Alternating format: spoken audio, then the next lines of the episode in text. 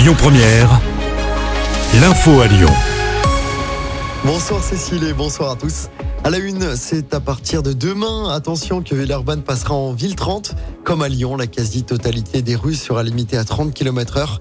Certains axes resteront limités à 50. Le détail des rues concernées est à retrouver sur notre application. Un policier de la BAC gravement blessé par un conducteur de scooter hier soir à Lyon. Cela fait suite à un refus d'obtempérer dans le quartier sans souci. Le policier a été traîné sur une cinquantaine de mètres. Il a reçu 7 jours d'ITT. L'auteur des faits est activement recherché.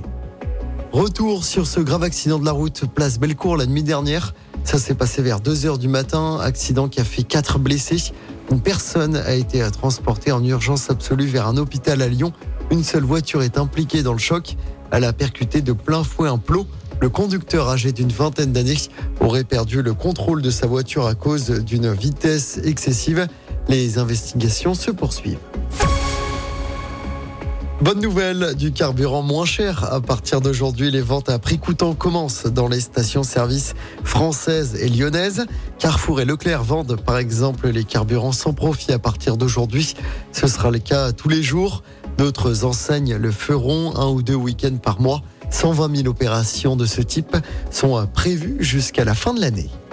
Et puis c'est toujours un moment très attendu par de nombreux Lyonnais. Mercredi prochain, le 4 octobre, notez bien la SNCF va mettre en vente ses billets pour les vacances de Noël.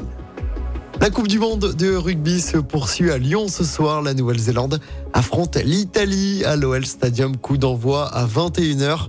Deux équipes qui font partie du groupe de la France. Si les Italiens l'emportent ce soir, les Français rejoindront alors directement les quarts de finale du mondial.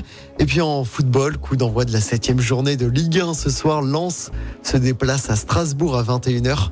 De son côté, l'OL ira à Reims dimanche après-midi à 13h. L'OL avant-dernier au classement qui n'a toujours pas.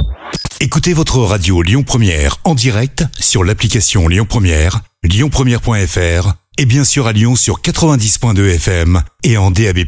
Lyon Première